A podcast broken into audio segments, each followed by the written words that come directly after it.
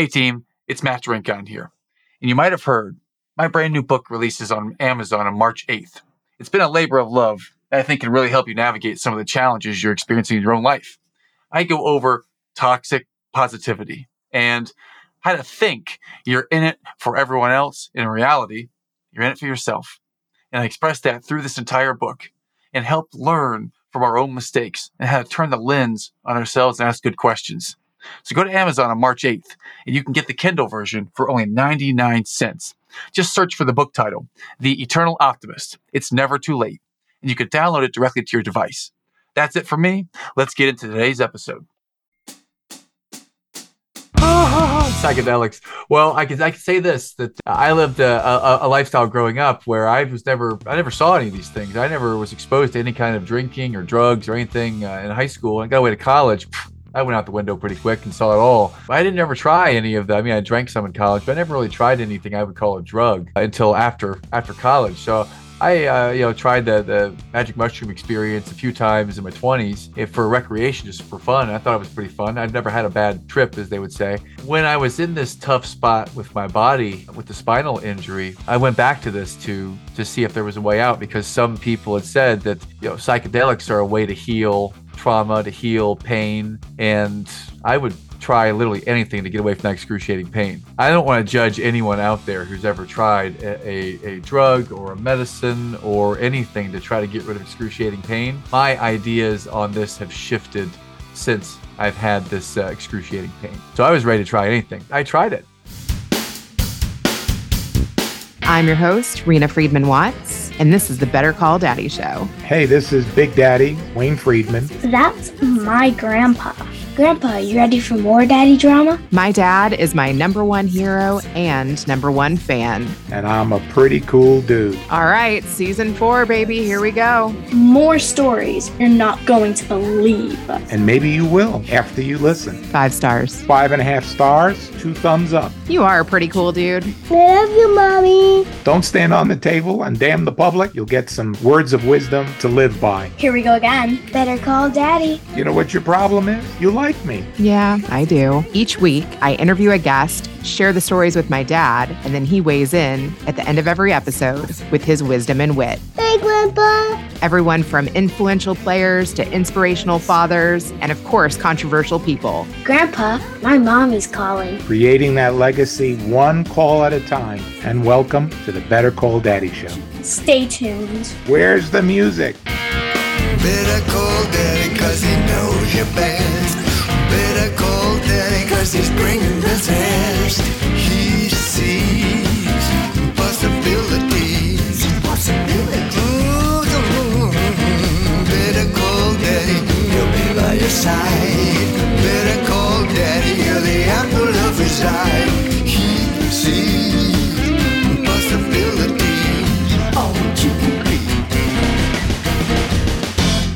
Today's guest is a front row dad. He's the host of the Eternal Optimist podcast. He's a coach and a business strategist. A coach has to help whoever they're coaching make real positive progress. They have to stay active with it. They have to help them satisfy their goals, not just yours. And today we're getting into that. Matt, welcome to the Better Call Daddy show. We're ready to rock and roll, baby. Yeah. Yeah. Let's go. Let's go. go. Right after the Super Bowl. Right, this is the Super Bowl, man. Oh my god, I had such a great time meeting Mark and his wife out there. Oh my goodness, very exciting. I will not elaborate because we're recording. Oh my gosh, I got to know a little bit. Come on. Well, let's just say there's a book coming and a lot, a lot of big things, a lot of big things happening. Big things, big things, baby. Big things. Big You're things. a big guy. Big things, big guy, big time. That's right. All, all big things, especially the Uber bill. The Uber bill was big on the days that I rode the Uber. Mark and his wife were, were so generous to drive me home that one night when we spent some time together. But every other time, I was Ubering, and man, I must have spent like $450 on Uber last week. So that was like the the biggest Uber week yet. That's so, a big bill. Okay, tell me how you and Mark Victor Hansen met. We met, this is amazing. We met because he wrote a book called Ask by the way, Ask. And it's an amazing book. And the genesis of this book, the theme is that if you have something that you want out there, ask for it. Ask the world to provide, ask God to provide, ask people the questions, you know. So I knew he had this book, and I was referred to him. The referral story is amazing. It's amazing. It's an inspiration. If this if this is the recording that goes out there, then this is amazing. Here's what happened. I have this friend. Her name is Jenny Bellinger. I had her on my show. She's amazing. She has a podcast called the Badass Direct Sales Mastery Podcast. It's a one of the top podcasts in, in the sales genre. I know her because she was my neighbor next door at 14 years old, and she asked me about six years ago, "Hey Matt, how do I get into this coaching thing? I'm interested." She asked me some questions. I gave her some feedback. She became a coach. So she reaches out to me out of nowhere and says, Matt, I appreciate that conversation we had a number of years ago. I became a coach doing this. It's working well. And I just wanted to thank you. And by the way, she invited me to be on her show. I invited her to be on my show. And at the end, I asked her I said, Jenny, you know, who is the person out there that when you think about you've had them on your show or you're connected to them that just blows your mind that, man, I got to interview them. I got to have them on the show and it was awesome. I learned so much and they're amazing. She said, Oh, it's easy. It's Mark Victor Hansen. Mark Victor Hansen, amazing. So she connected me to Mark Victor Hansen and he has been nothing but generous and gracious with his time. The way that he even teed me up and introduced me to people was incredibly skillful and very like turn around right away, did it very quickly. So I've been nothing but impressed by his level of service follow through. He's he's a wow guy. You met him, you know, you've got a, a, a, sample. He's just like me too. He like goes 100 miles an hour this way, that way, that way, and it all ties back to wanting to serve, wanting to help, wanting to add value. So Jenny connected me to him, my neighbor from 32 years ago. I've not seen her in 31 years, not physically seen her face to face. And I asked her, and she connected me to him, and it's leading to all kinds of stuff. Here's the moral of the story. You never know who that person you're connected to right now in this moment can be the person that connects you to that next person, the next person that really helps you to have a dream come true, right? And and Mark is on the way to help me have a dream of mine come true, which is to publish a book. And that became from Jenny, my old friend from 14 years old, connecting me with them. Boom. You never know. That was it. Possibilities are endless, baby. I absolutely love yeah. that.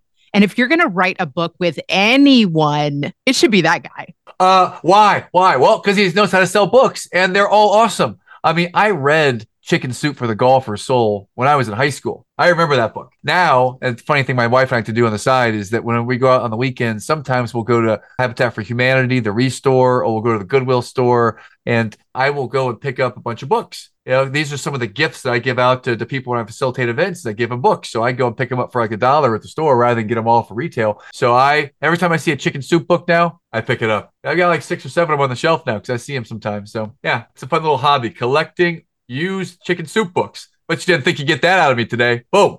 I love it. Hey, it's something different. Another thing I want to get out of you is the zip line story. I know you didn't fall from far. I know your mantra is if you fall, you get back up. So talk to me about the zip line story. Okay, it's Labor Day 2015 down at the in-laws house down in Fort Mill, South Carolina. And they have uh, they have a pool out back, beautiful little setup down there in, in a cul-de-sac little neighborhood. And in the backyard, they've got some good good land back there. In the backyard, there's a zip line. Now, I'm thinking, wait a second, wait a second. You talk about a homemade zip line? Of course it broke. Well, no, this thing has been there for years. I've been down it myself like 30 or 40 times. My kids are go down it's safe. I would I let my kids go down it. Even I would let them go down it because it was it was something that was yeah, I, had done it. And I was like 250 pounds at the time. So I, I did it and it was okay. All right. So go down this zip line. It's only, I say only 15 feet above the ground. So by the time I'm hanging from it, I, my butt is probably you know, 12 feet above the ground, 10 feet above the ground. Well, when you're a 250 pound man at the age of roughly, how old was that in 2015? 38. You know, if you're that size and that age and you fall on your butt, it does some damage. You know, so I never expected that would happen. I've go climb to the top of the zip line. I'm up there. I'm I'm harnessed in. I'm ready to go. And I'm going down the zip line, and the unthinkable happened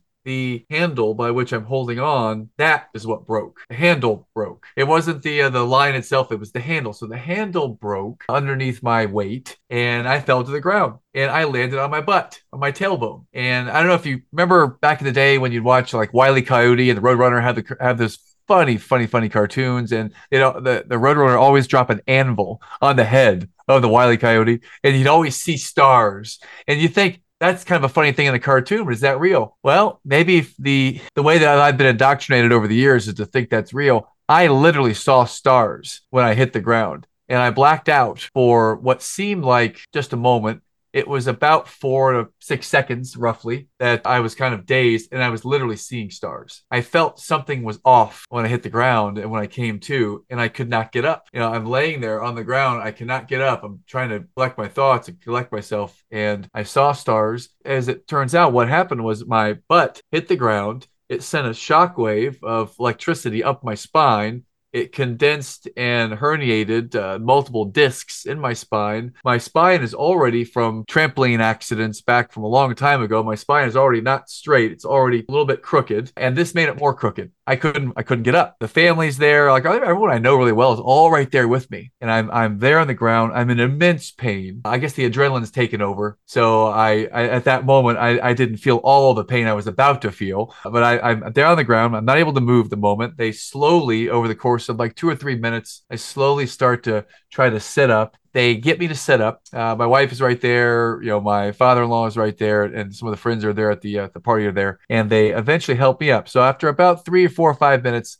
I get up and I very gingerly start to walk over to the to the side deck, the back deck, and I'm able to walk over there and things are okay at the moment. But what happens next, Rena, is it's it's inspirational to me. It wasn't inspirational at the moment. It was time to practice all this positive attitude and positive self-talk and all this stuff that I've been preaching for years. It's time to start practicing this stuff. It's really time to get put to the test because this is on autopilot for me. I'm always pretty energetic and pretty positive. But now, underneath this this challenge, this burden, it shifts over time. Just imagine Labor Day 2015 for the next nine months as the globe circles, as the calendar moves forward. Each week, my health deteriorates just a little bit more. I fly out to uh, to Los Angeles you know, on December 3rd of 2015 to go play golf out there uh, with a client and you know spend uh, you know five or six hours at the airport, take the red eye flight back and, and coach in coach seating. And I mentioned that specifically because normally I will sit and coach and get the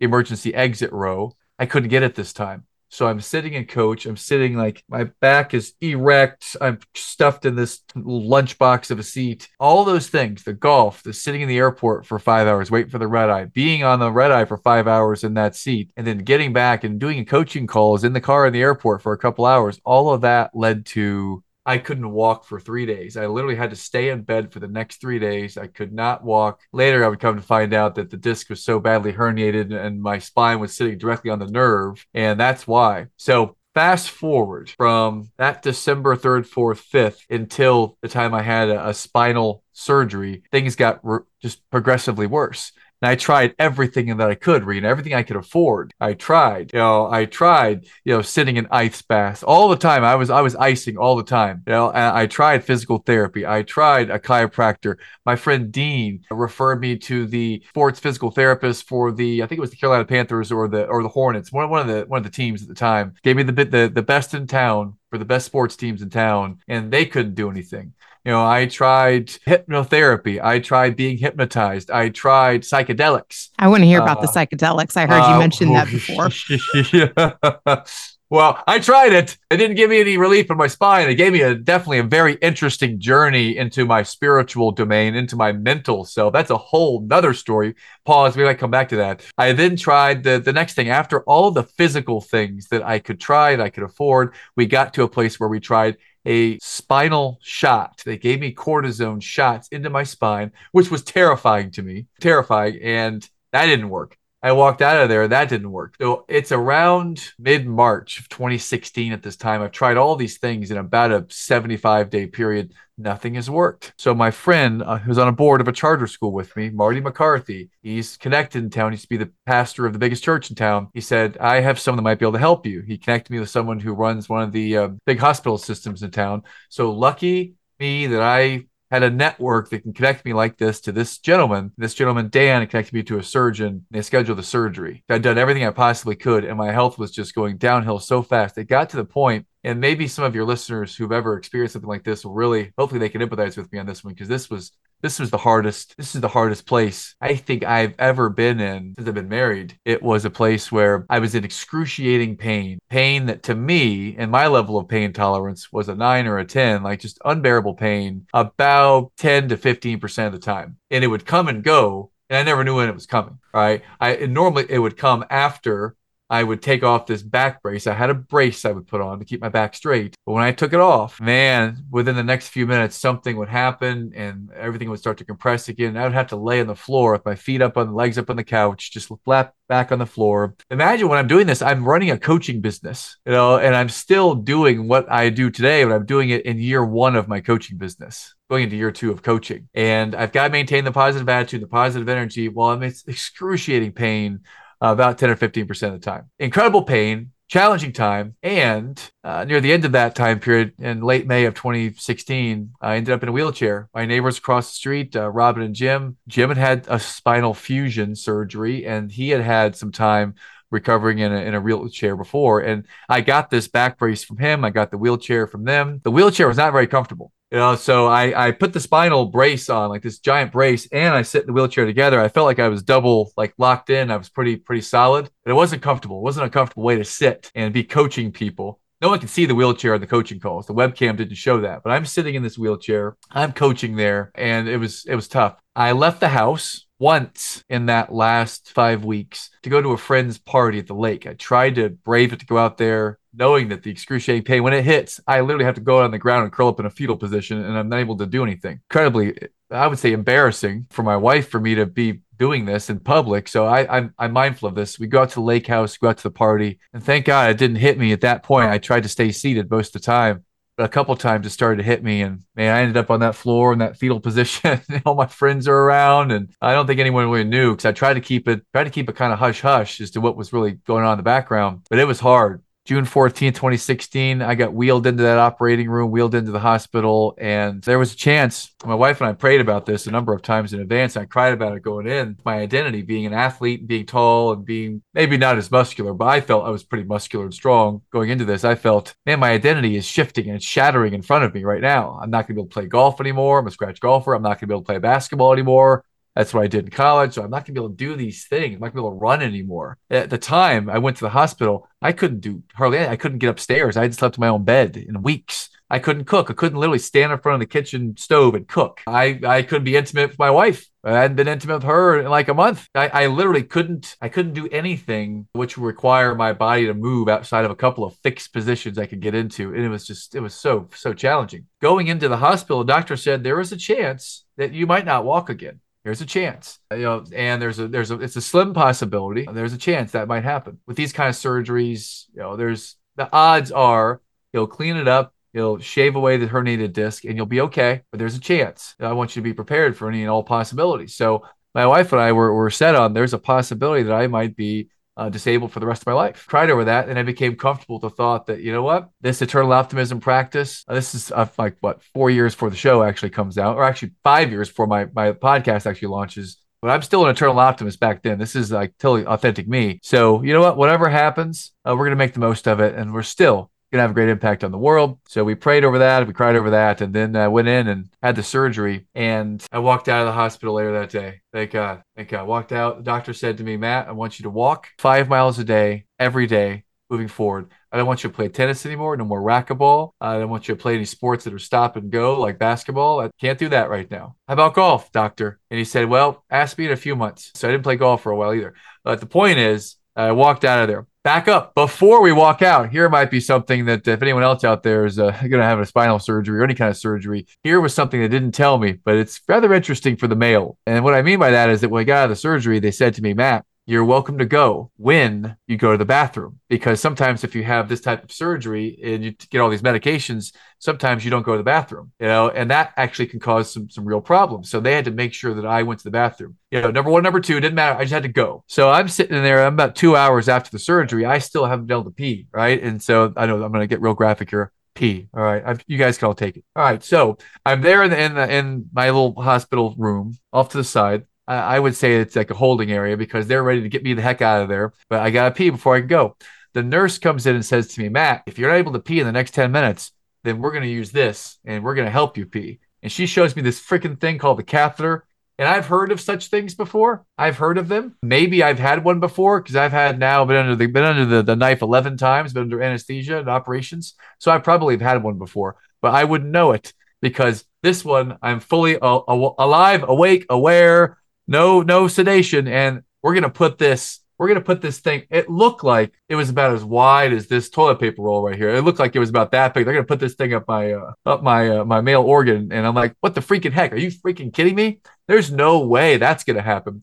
And by the way, at this exact moment, I am so appreciative of my wife for being able to have children and have all of our kids because holy freaking cow, I'm terrified of something that looks like literally it, it, probably wasn't the size of a toilet paper. It was more like a pen or a pencil, but it looked terrifying to me. Looked absolutely terrifying. I if you want to see a man, I, I have never peed faster in my entire life than that right there. I literally went in there and within like a minute I was going to the bathroom and we were out of there that is part of the story of the spinal surgery and everything that happened around it. And it was an incredibly challenging time in our lives because right when the surgery was happening in June of 2016, we were six and a half months pregnant with our second child. Julie was shouldering a, a heavy burden of taking care of everything around the house because I basically couldn't do anything at that time for very long for constant. I couldn't stand up for for more than about 20 or 30 seconds before I had to keep moving. And the pain would come on when I was standing. So I tried to stay in, a docile, like seated or laying down position as much as I possibly could. So she was she was definitely shouldering a heavy burden. A lot was on her at the time. So I'm incredibly grateful to her for doing that and grateful, incredibly grateful to all women slash moms who have had a child. Anyway they've had a child because i thought that i had challenges when i saw that uh, that catheter. Just the one look at it for five minutes i was terrified of it. And and to know that uh, i'm going to have a baby if i were a mom i can't imagine that. So so thank you all moms. I guess that's my uh that's my story. Yes they're not comfortable. I've experienced one myself.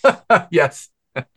I would like to know what those other 11 times in the hospital were yeah. Oh, all kinds of things. I remember the very first time I ever went under the uh, under anesthesia. I was in the first grade, living in Omaha, Nebraska. I went to the doctor for I guess whatever you have in the first grade, and they said you have a hernia.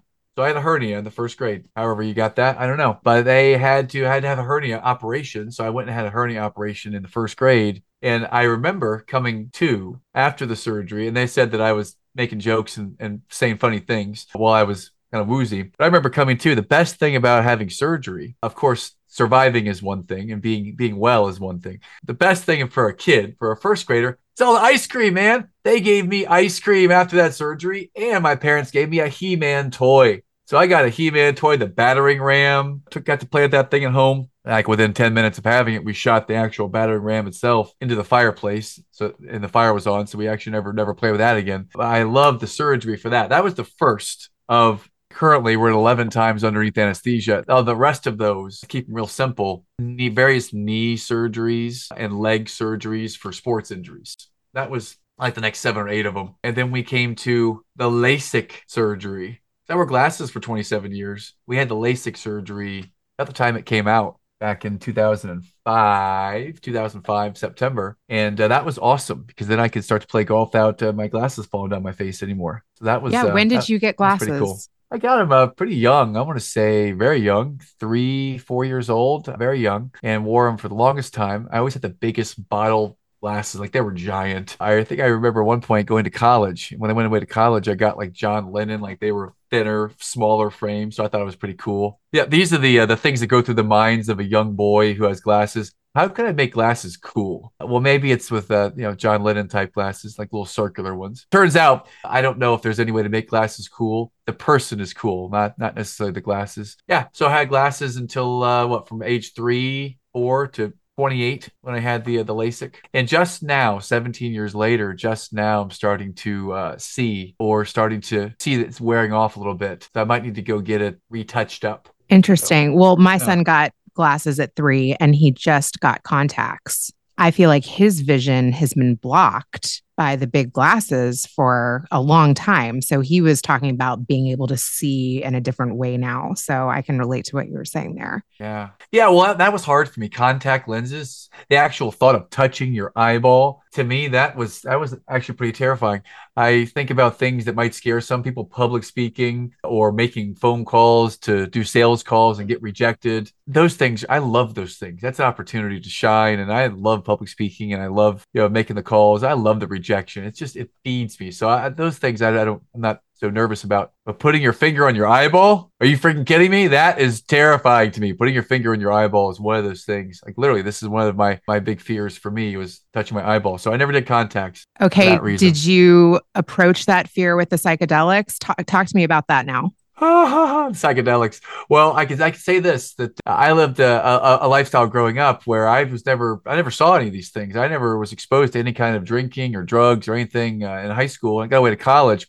I went out the window pretty quick and saw it all. I didn't ever try any of them. I mean, I drank some in college, but I never really tried anything I would call a drug until after after college. So I, uh, you know, tried the the magic mushroom experience a few times in my twenties for recreation, just for fun. I thought it was pretty fun. I've never had a bad trip, as they would say. When I was in this tough spot with my body, with the spinal injury, I went back to this to to see if there was a way out because some people had said that you know psychedelics are a way to heal trauma, to heal pain, and I would try literally anything to get away from that excruciating pain. I don't want to judge anyone out there who's ever tried a, a, a drug or a medicine or anything to try to get rid of excruciating pain. My ideas on this have shifted since I've had this uh, excruciating pain. So I was ready to try anything. I tried it. You know, I had someone that, without going into too much detail about uh, where I got it, but I got some access to this uh, psilocybin, you know, mushroom edible. I ate these caps and stems and had kind of a, a, trippy experiences, I think they might say. And it was in a what you might call a guided form, where the uh, the journey, what do they call it? A guided session. I, I sat down and did this with this professional guide, does this for a living. Attempted to you know let go of all the tension, the things that were in my body, and clear my mind. And I think that it did work very well to do that. If anyone is curious, what are the details that are happening when you're in this this place. Uh, well, there's some funny stuff that happens. At least the way that my mind works, it led to some some things I thought were pretty funny. I see that the blinds were trying to get me on on the house that I was staying. They were they were always trying to come down and get me.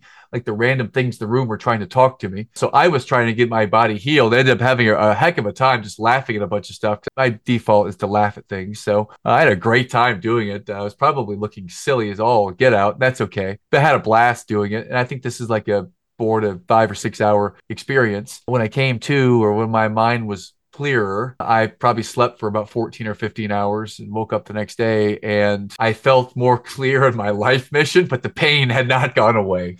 it did not help with the pain at all. That experience, however, just a side note on this, Rena, some people might look down on that and say that, well, you did all this, you're this high level coach and you're doing drugs. Well, I don't, I would look at it as doing drugs. I would look at it, I was trying to find a way to explore a, a path that many people have used to overcome trauma, you know, not the, the least of which might be returning troops who are suffering from PTSD or anyone who has emotional trauma of any way in their life and their background, which a lot of us do. To overcome that, this would be a, a method that I've seen work very well with helping people overcome trauma and release things that they had a hard time letting go of. For me, I didn't use it for that though. The emotional part of it, I did it because I wanted to have some relief in my back. So I did not get the relief in the back. I did have a good time where I laughed a lot and I a little bit of emotional intelligence work was done. I think that's about as much as I can say at the moment on on the the mushroom experience back in 2016. Other than to say one last thought on this might be, I, I don't see why this is illegal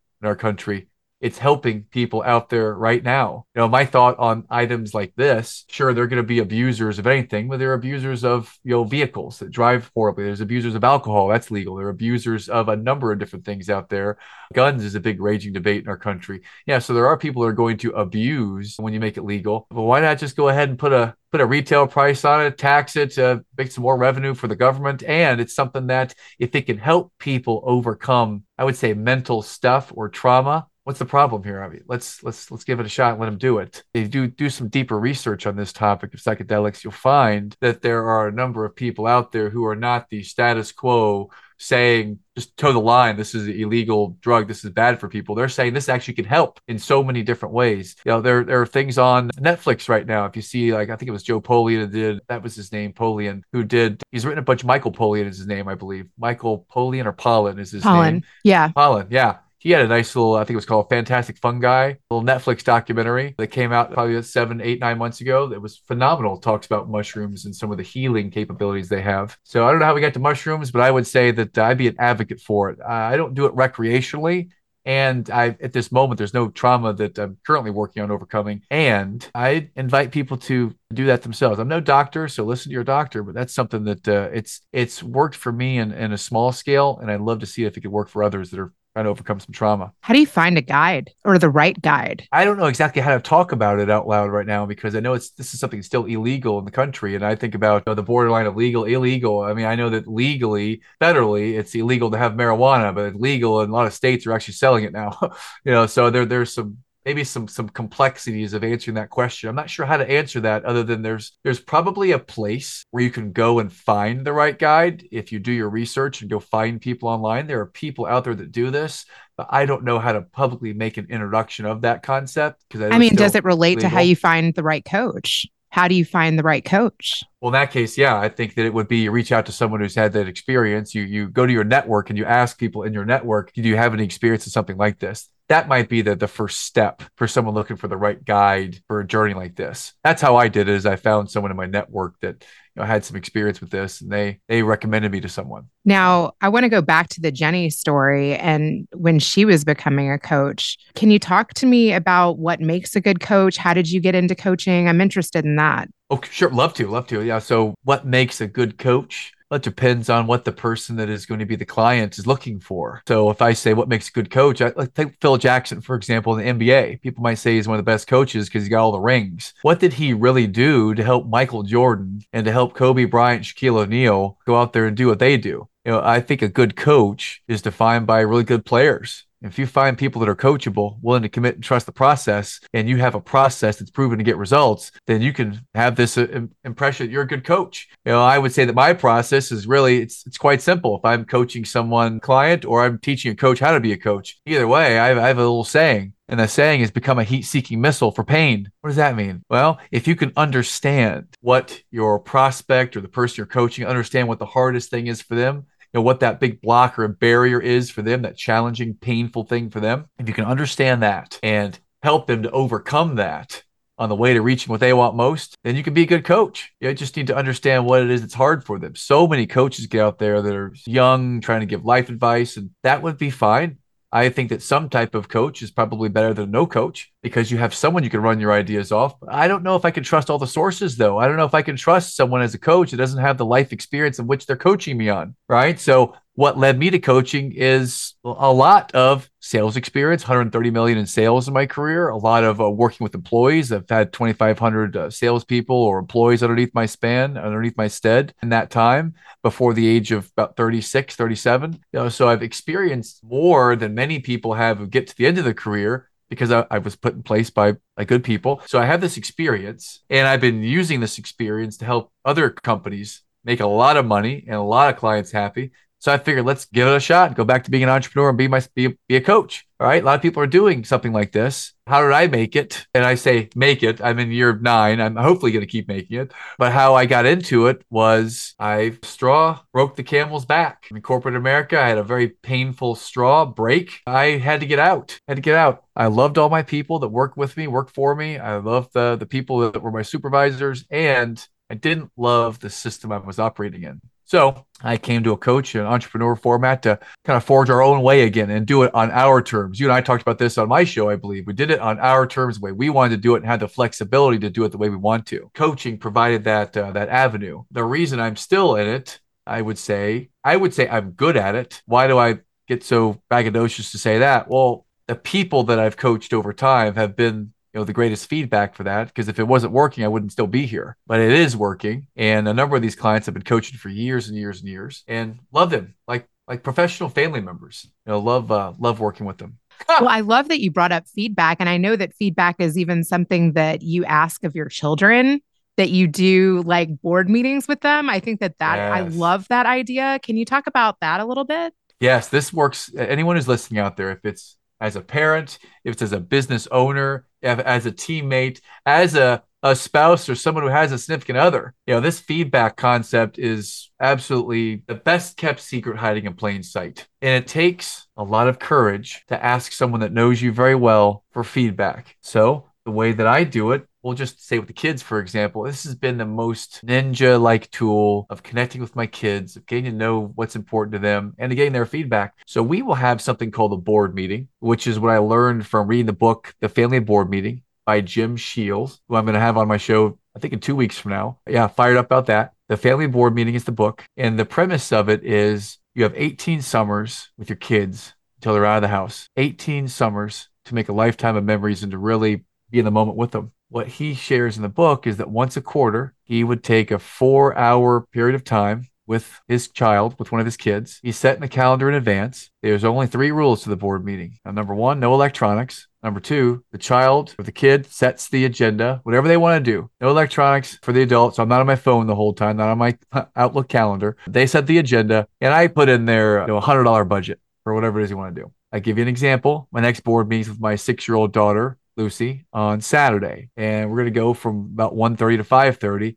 and she wants to go to Dave and Buster's. You know, and I know Dave and Buster's is about a $60 thing to get like an hour and a half of playing a bunch of video games together and getting some of that pizza. So we're going to go do that. We're going to also go to the playground. There's a couple of them we like to hit on the rotation. We're probably going to go to Goodwill or the Habitat for Humanity Restore because when we shop for toys and, and, books and things, we always shop uh, at a discount. It's kind of a little, little ninja tip there. It's how the rich get richer. We don't have to buy everything at retail if the same thing is just as good, but it's 30% the price. And that'll be our board meeting. Now, somewhere in this board meeting, when we're having a good time together, I'm going to slip in some questions for feedback. And I'm going to ask, like, I'm going to ask Lucy on Saturday, I'm going to ask, hey, Lucy, what am I doing really good as a dad right now? Like, what's good? You know, and for her at the age of six, it's not the same type of question I would ask a client who's running a multi million dollar empire right? It would be something for my, my six year old. It might be, what do I need to stop doing? What do I need to do more of? What do I need to do less of? Just something simple like that. Now, my seven year old, ask her even a different question. How am I doing as a dad? What am I really good at? What can I what can I stand to get better at? You know, and I ask these questions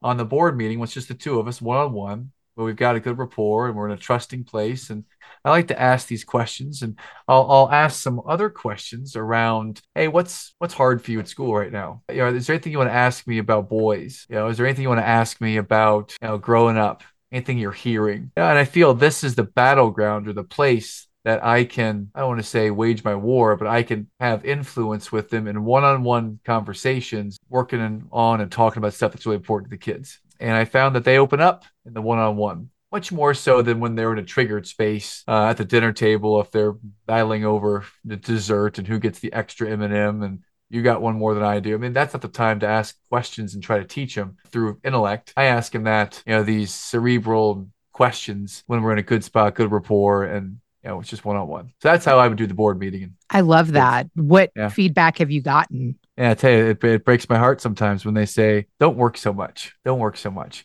And I think this is quite normal. I'm on the Zoom normally on a Monday through Wednesday from about nine to four or nine to five. To me, that makes sense. To me, that's normal. And to them, they get home from school at you know at three fifteen or so, and I'm on the I'm on the computer on the Zoom for another hour and a half or so. I grew up in a world, in my own little world that I chose and I created, where work was my outlet and ambition and growth and achievement was what I saw growing up. And it's part of the hard wiring that I've come to love it. So I'm pretty consistently going back to thinking about work or thinking about the impact on the world. That's not really work to me to think about the podcast and impact on the world. It is to them though. When they see me on the iPad with my Good Notes app, or they see me getting in front of the computer they equate it as the daddy's always working. So this is the feedback that's challenging sometimes is you're always working, work less. Know, so riding that balance of you know how much is the right amount of work to put in versus time to put in with the kids when you're growing a business empire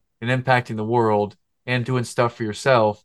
And they require and demand so much attention. And I gratefully and humbly want to give it to them. They say, You work too much. I don't get to talk to you as much right? Those are painful things to hear and it makes me rethink you know some of the strategies and, and how we're getting back free time to spend with the kids. That's what they say to me. It's more time. Once upon a time my middle daughter would say don't yell so much. That was a, that was a tough pill to swallow. That was about two and a half years ago when she was uh, about three and a half. We started doing board meetings with her. She said, "Don't yell at me. That's it. Don't yell at me." And that was painful to hear. She thinks that I'm yelling because I did yell for a period of time. I've talked about this a number of times in shows that I was a yeller, and now I'm happy to say we're in a yell-free home. The feedback I got about three and a half years ago, two and a half, three and a half years ago, was not the same feedback it is today. Don't work so much. Then it was, "Don't yell at me." Did your dad ask for feedback from you? Did not. He did not. Uh, you know, we grew up in a strong, I'd say, uh, German heritage background, strong males, uh, not not a big feeling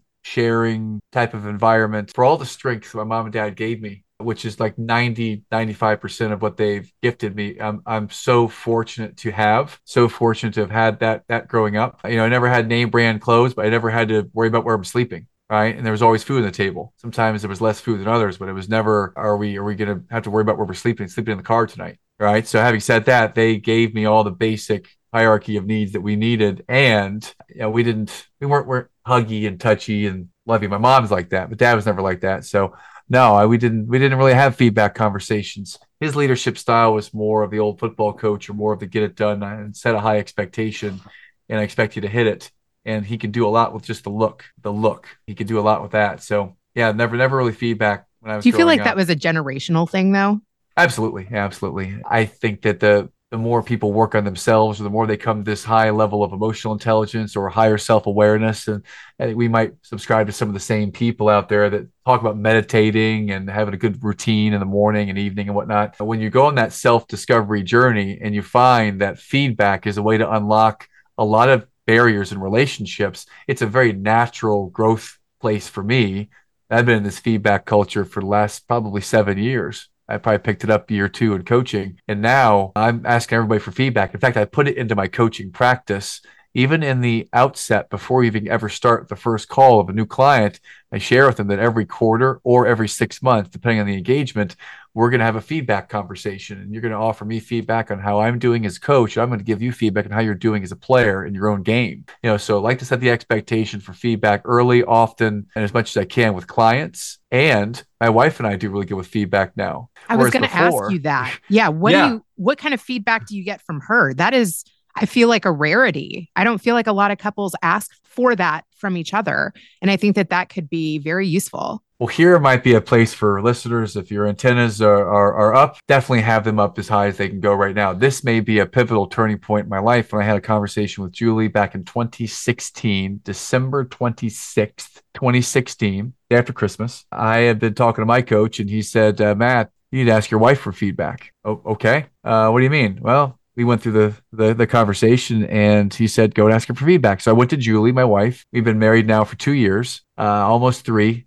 so almost three in a month. And we had two children. Our second daughter was just born two and a half months ago. So she comes to me, or actually, I go to her. I say, Julie, I'd like to have a conversation with you and ask you for some feedback. I'm going to give you just carte blanche permission to say anything that you feel. And I'm going to do my very best to not get defensive, not get all bent out of shape. I want you to give me the real feedback on how I'm doing as a husband, as a father, and as a human being. You think you can do that? She said, Are you sure? Like literally, are you sure? Like instantaneously. Love her already. Are you sure? I'm like, uh, yes, yes. Uh, what have I got myself into?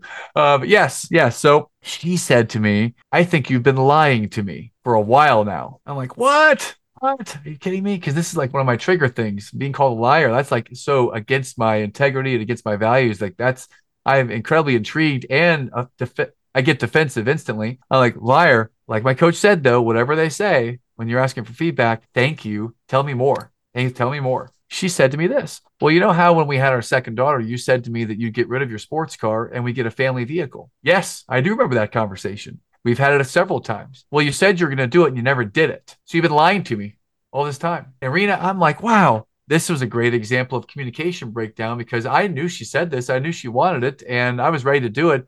I simply didn't see this as the top of the priority chain. For her, it was a top priority. For me, it was probably like number seven or eight or nine. You know, so she wanted it now. I'm skating by to, to get it probably in, in Q2 for the next year.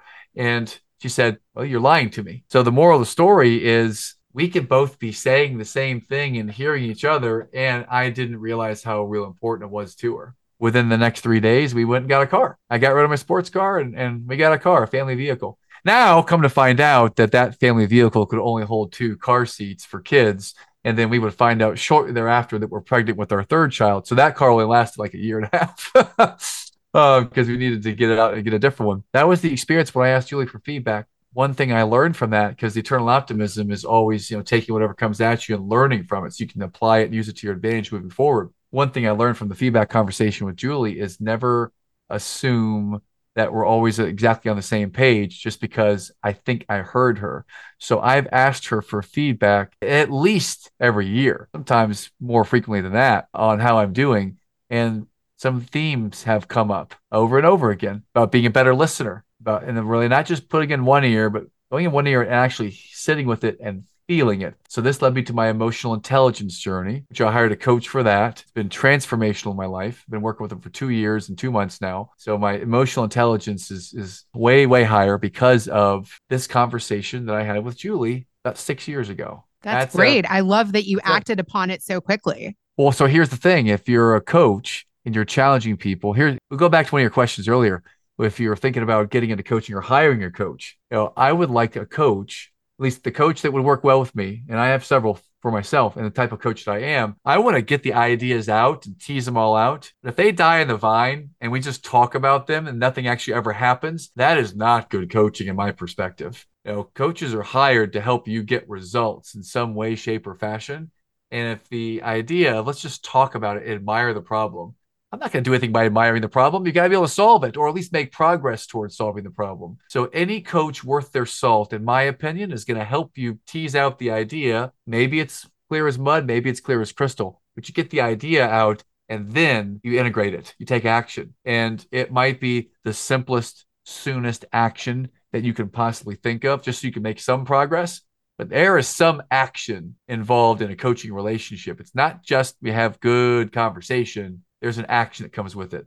You know, so when you talk to me about you know taking feedback from Julie, of course, nobody wants to hire a coach who's all talk and no action. So I've got to practice this stuff. And if I'm asking her for feedback, I've got to adapt and I've got to take action on it, lest I stay the same and you know I unintentionally or maybe intentionally if I didn't want to change, I doom my marriage or I doom a relationship if I'm not willing to adapt and evolve what the relationship needs. Oh, so, yeah. My dad's going to love that. I have one question here from Matt Gilhooly, who you were on his Life Shift podcast. Oh, Matt, so that was a great episode, by the way. I loved that. He said that you guys went down a route that he didn't expect, and he loved that. And he wanted to dig more into how you use the journals from your dad. So, can we talk a little bit about that for our last question here? Well, I remember that after my father passed away, within a few months, my mom read his diary or journal, and his big regret was that he never caddied for me in the pro golf tour. I find it fascinating the concept of going back and reading something my father wrote years ago. So I went down the rabbit hole a little bit here, and when I did the walk of his home office after he passed away and saw his notes, his goal setting journals, his basically his life's work, and got to see how he thought about things. I still keep in my iPad to this day, I, I still keep his vision statement, his goals, and things he wanted. And they give me some energy and they inspire me. So if your question is how might I use my father's journaling or my father's work or the things I read about from him, I use them for inspiration. I use them for fuel, you know, to fuel the engine. It's one of the things that my father gifted me with that I'm still grateful for to this day is he gifted me with the ambition to live up to a standard a standard for humanity, a standard for people. You know, we grew up, both my mom and dad grew up incredibly poor. My mom was on welfare with a lot of, abuse in a number of relationships, uh, including her familial relationship with a number of dads that came in and out. She doesn't have a relationship with her real father. I believe he passed some years ago. And then her second dad, no relationship. The third dad is the one that I would call granddad on her side. And he was a great man but in any event, they uh, they had struggles growing up, so they came from very humble beginnings, and they taught me to be humble and caring and loving of all people. So I've kind of always been since I got bigger than most people. I grew pretty big uh, around 10th grade i've been the defender of the downtrodden or the the the nerds at school or the smaller person uh, who's getting picked on by a bully you know, I would step in and kind of get in, in the middle of that simply because I had a little bit of size. I had been beaten up before by these said type of bullies and I knew how to deal with bullies was to just to confront them head on. And most of them would actually they would back down. Or if they fought, then you know we would have a fight, and then after that's over with, these actually become good friends. They don't bully me or the people I'm around anymore. All right. So you ask how I might use the journals. Well, I use them for inspiration and fuel to live up to this great standard, and I look at them quite frequently. Like my dad wrote some affirmations, and I read some of these affirmations every morning that inspire me, give me energy, and, and more into who I am. Can you read a few? I thought you might ask me that, and I can. I can read one of my dad's mission statements. This is this is one of the things that, uh, and I highlight a bunch of things. So I'll, I'll read something in here for my dad. Look at your family. Are you working, communicating, cooperating well together? And this was a, a journal question that he had journaled on sometime. This is probably about 15 years uh, before he passed. So this is about the time I'm in high school. These are the things he's writing down. Are you working, communicating, cooperating well together? He wrote down, not really, not really. I need to set aside and spend more time each day just so I could talk to him. We need to develop a family mission statement, develop a weekly schedule of some type, take a daily walk together. So this time we don't lose it right? And I'm I'm looking at this right now. I put everything into the iPad. I, I, look at this and and I think I'm on that exact same path as a high achieving, focused and business guy. This was me when I first read this at 28 when he died. I read this and I wanted to take the best of what he offered me, which is the work ethic, the integrity, uh, the leadership, you know, the living to a standard. And he gets me with this genetic frame because I'm tall. I mean, opinions vary. Incredibly good looking, but opinions will vary on that one but uh, have a good sense of humor. Opinions vary on that one too. But I, I took so much of the good of what he offered me. And then to be able to go back and read some of the things that he wrote down and see, am I repeating some of the self defeating behaviors? Am I taking this and elevating it to a next place in our family name and our family generational growth. Right? And these are the kind of things that uh, that give me the fuel. So this is one way that I use it is I go back and read these things. If you're looking for more structure, I can give you structure all day, baby. I'm a structure guy. This would be once a month. I have a recurring invite in my calendar during one of my miracle mornings at 4:30 Eastern on a Friday. It's always the fourth Friday of the month. I will go and I will read from one of my dad's journals or, or the exercises, and I'll ask how I'm doing compared to that. So that's that's something I do monthly is go back and look at this. Wow. I got chills when you were reading that. That is so powerful. What an incredible legacy. Do you feel like your podcast is your mission and your legacy for your children, kind of like your dad's journals? 100%. 100%. Podcast is the uh, passion project for the world to play offense for the world. We get so much inundation with negative stuff out there. I want to give back hope, and you can do it to attitude. That's why I have people like you on who are, have amazing stories of overcoming things so that we can give something positive to the world. My kids, they don't speak up a whole lot when I'm on shows, and they certainly can't hear anything anyone's saying on the other end. They can just see me here. But when they are home, I can see that their antennas are up and they're playing not too far from me, about 20 feet away over there. So they're hearing all of this. They're hearing all of this, at least from my end. They're hearing the questions I'm asking and they're hearing the positive slant of the eternal optimism to everything that we do. For better or for worse, I'm hoping for better. This will be something that is our legacy to the family and to the world. Amazing. Is there anything that you'd like to ask my dad? I want to appreciate your father for everything he's done because it's certainly you've been a blessing in my life. Your energy has been something that's inspired me ever since we met. I love your social media presence. It's always with questions or it's always with a positive slant. You're not a dirt slinger. You tend to do things from a very graceful, positive frame, and, and I appreciate that. So, what I might ask your dad if I had the opportunity would be uh, Wayne. I would I say Wayne. Now that we look back, and, and Rena's a full grown up woman with a family of her own, and and from what I can see, she's successful successful meaning that she has happiness she has uh, love in her heart uh, she she gives and doesn't take she just gives gives gives to the world. What might be one or two of the top core values or tenets that you use when you were raising her and her siblings? And then i might ask if you can go back and do it again knowing what you know now is there any incident that you might do over and and take a different approach or is there any habit or activity that you might engage more in or less in than you did growing up? I'm, I'm curious about that. Knowing that we don't have complete control as parents, we do have a lot of influence when the kids are living with us, especially in that age of like, you know, four to 12, somewhere in there. They're they're sponges. So I'm I'm curious if Wayne could answer those questions. I'd love to love to listen. I'll tell you, he's getting a lot of feedback and doing this project with me. Good. Well, I'm sure he could take it. I'm seeing I see him in the background right here, and I love these pictures in the background.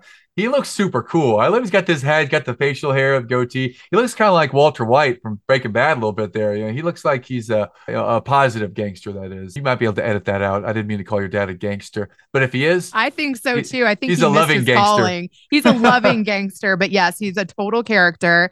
I always make jokes. I'm like, he looks like like the Jewish Tony Soprano or something. yes, yes, I would smile at that joke. Yes. Oh my Good. gosh, this has been amazing. Thank you so much. And I appreciate you being willing to like answer some of my harder questions. That's very cool. And Oh yeah, this was great. This were those hard? I don't know if they were that hard. But then again, you, we, you get the two of us start talking. I don't think there's anything off limits. We'll just go and go and go, and that's what we do. And I appreciate if your listeners can take any insight from this or any feeling that whatever the challenge is out there, you can overcome it. You know, that's my whole life's mission as an eternal optimist. And check out my podcast. But this is this is the mission. It's to show other people they can do it too. And you did it or are doing it. I did it or am doing it. And our parents gave us something. So whatever you are out there, you can do it. Just bite off a little bit at a time. Make some progress. You can do it. that was awesome. You've heard from my mom. Now, let's switch it over to Grandpa. Matt Drinkhahn, have you ever had a catheter, Dad? No, but my dad has, and uh, it's not fun. And uh, even my mom has, as you know, when she was in the hospital. It's not fun at all. But, you know, Matt starts off as his question, you know, again, where everybody wants to keep asking me, what could I change if I could go back in time? And, uh, you know, it sounds like the same answer, but you can't change anything backwards. The only thing that you can do is hopefully change your your motion or what you're going to do in the future. Okay. It's not about changing the past. It's about trying to change your future. Everything that he's experienced, all of the trauma with all of his accidents and body ailments. And yet, you know, he was an athlete also. So, I mean, he, he's bounced back tremendously from sometimes some devastating injuries. But this busting up his back was really his new beginning because he can't be overzealous or uh, ostentatious when it comes to his health or his body any longer, or he's just going to fold up and uh, end up in a in a box in the ground. So, what is his real calling? Is it to play golf? Is it to play football or basketball? Or is it to be able to show that someone with this type of adversities, where everybody pretty much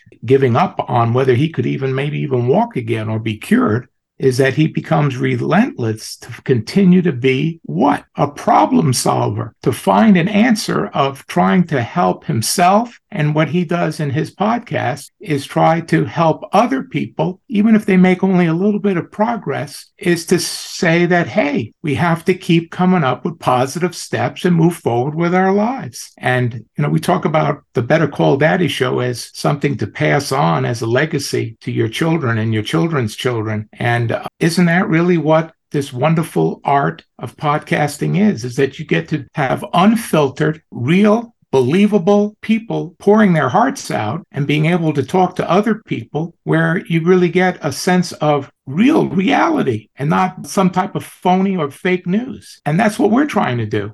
And we want to do it and be real about it. But you know what? If you want to be a coach, let's give him credit also. It's not about you if you're the coach, it's about the other person. And you're there to not just talk the talk, but walk the walk. And you have to walk the walk with them and help them make progress with their lives and not just sell them some tapes or sell them a speech or sell them come to my camp and all of a sudden you'll be on top of the world and you'll be just like me. It's not even close. It's a battle. And to have a coach is somebody that's going to battle with you your issues, not the teacher's issues.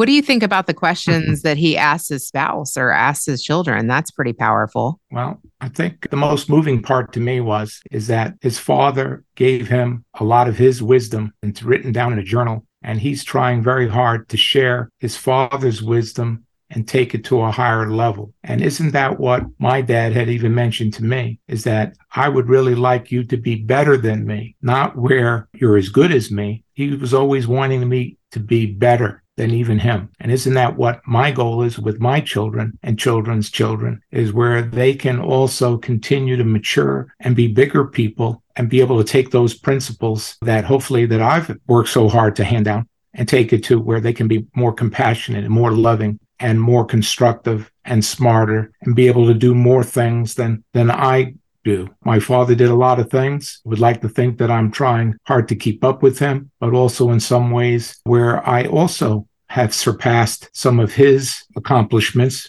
but in my own way. It doesn't have to be his way, but in my own way. Just like my daughters and my grandsons and daughters hopefully will accomplish things in their way. We want to ensure that they have all of those opportunities to develop and learn and be able to progress as well. Isn't that what humanity's test is? Is to be able to follow some of God's rules and be able to show that they can understand them and to better mankind and where the world itself matures and, and gains from all of our wisdom. And the podcast reaches out to a lot of people, but so do books, so do conventions and conversations. There are many, many ways of being able to express your point of view. And let's hope that we all can continue to have that freedom to do so. Amen. I liked that he asked his wife, How am I doing as a spouse? And he asked his kids, How am I doing as a dad? Well, the truth of the matter is, is that he doesn't make it about himself on what just he thinks.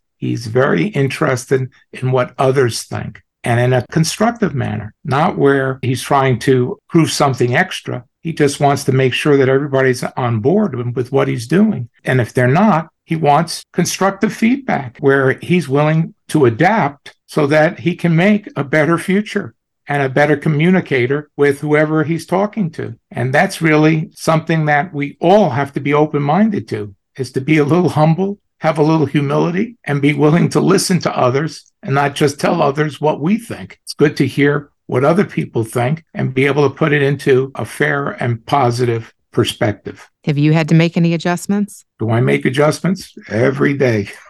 but not only that, but still, even when you think that people can change, you also have to keep your guard up because it could be just an act and people sometimes don't change. So the truth of the matter is, is that having a worldly amount of experience and knowing how people react in different circumstances, you can never change that. You learn from it and hopefully be able to adapt to how they're going, how you're going to react and how they're going to react in the future. And you hope that you can. I told you in one of the other episodes, I have to learn how to get along more with people that, that, disagree with me, that don't have the same beliefs that I have. I think it's very important to learn how to communicate your views, but understand that you got to keep your guard up because there's a lot of people that don't agree with you that might yes you to death and still really be against with what you're saying. They're not necessarily really saying yes to you other than I hear you, I hear you and that's the shaking of the head instead of saying yes, I hear you, but I think you're still full of you know what. So we have to remember that we don't have to sell ourselves the right values and perspectives.